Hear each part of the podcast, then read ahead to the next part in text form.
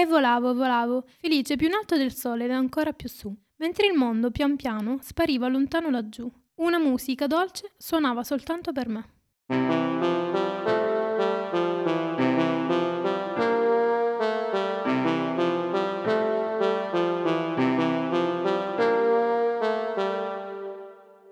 E bentornati in questo nuovo episodio, ma stavolta vino bianco, fiori e vecchie canzoni.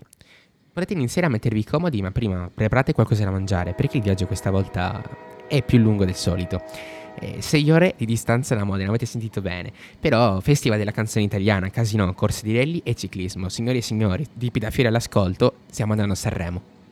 Ecco, se non siete di quelli che in treno si siedono e si addormentano, c'è anche una bella notizia, perché l'ultima parte del tragitto la potrete percorrere a bordo del Treno del Mare, che è una strada ferrata, per chi non lo sapesse, è sulla costa ligure, tra l'azzurro del Mar Tirreno e il verde delle montagne.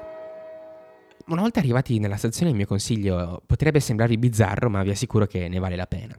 Dovete percorrere un pezzo della strada statale numero 1, ma non preoccupatevi perché c'è il marciapiede. Lungo il tragitto, tolto il verde che potete trovare in ogni città, troverete moltissime ville che sono state costruite nei secoli scorsi, ma poi interamente ristrutturate e circondate da enormi giardini pieni di colori e pieni di fiori.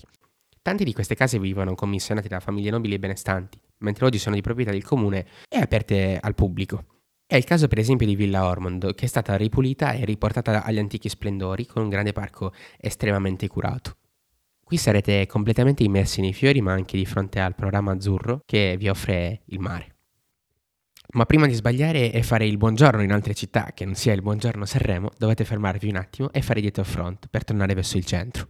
Di qua invece avete scelta, potete scegliere tra il Corso Garibaldi e la Via Matteotti, che sono le vie del centro con i negozi per un po' di shopping, oppure il Corso Trento e Trieste, con i chioschi per bere uno spritz vista porto. Ma qualsiasi sia la vostra scelta, ricordatevi che si può sempre tornare indietro, sempre perché non c'è luogo migliore della strada per chi vuole ricominciare. Sì, Piz, va bene tutto, però puoi prendere l'altra strada al contrario quando torni. Una tappa rimane comunque d'obbligo, dovete entrare in via Matteotti, subirvi qualche negozio di abbigliamento e dopo un po' vi troverete davanti al teatro. Signori, è quel teatro dove tutti gli anni, dal 1951, si raduna un mucchio di gente per celebrare la musica italiana. Però non fatevi ingannare dalle foto con il grandangolo, perché da fuori non sembra neanche così grande. Lungo le strade di Sanremo poi non è difficile incontrare dei ranuncoli, sono rossi, gialli, rosa, bianchi. Ma no, non sono degli scarabi volanti che si attaccano ai vostri vestiti, ma sono alcuni tra i fiori protagonisti di queste zone. Dopo il teatro, se volete proprio tentare la fortuna, proseguendo nella stessa via, potete trovare uno dei 4 casinò ancora attivi in Italia, che è un grande palazzo in stile Liberty, sempre perché qui tutti i fiori, insomma, vanno di moda, ma l'avrete già capito.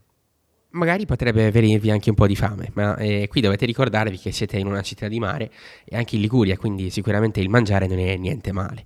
Ingredienti freschi e tantissimi chioschi e ristoranti per tutti i gusti, da piatti a base di verdure fresche e locali a dei tagliolini all'astice con un calice di bianco per i più pretenziosi. Sicuramente il mio consiglio, una volta spuntate dalla lista delle attrazioni più conosciute, è quello di proseguire verso la Pigna, che non è un bar ma il nome del centro storico di Sanremo. Qui, in modo simile a Genova, si ritrovano sempre i carruggi, che sono stavolta un po' più larghi e forse più ospitali. L'ambiente è sicuramente sempre molto suggestivo. Potete cercare, ad esempio, la Fontana di Dolori, che sta in una delle più piccole piazze storiche della città dei fiori. Sempre rimanendo nei confini della Pigna, poi è sicuramente magico perdersi tra le piazzette e i vicoli. Ne sono esempi Piazza Cisterna, il vicolo dei Bottini, il vicolo della Provvidenza. È tutto un groviglio di microstradine acciottolate senza auto, in cui si respira l'aria di un quartiere fermo nel tempo, ma anche il profumo di un sacco di fiori, di cui non conoscerete i nomi, ma vedrete soltanto i colori. E sicuramente anche qui potete mettere tante emoji della macchina fotografica. Uno dei più belli però lo guadagnate proseguendo in salita verso il Belvedere, con tutta la città e il suo porto dall'alto. Poi potete scendere, magari fare aperitivo vista mare e poi insomma riprendere il treno. E anche se non c'è Beppe Vessicchio, non dimenticate le AirPods, sempre con un po' di musica leggera nel silenzio assordante. Ognuno col suo viaggio, ognuno diverso e ognuno in fondo perso dentro i fatti suoi.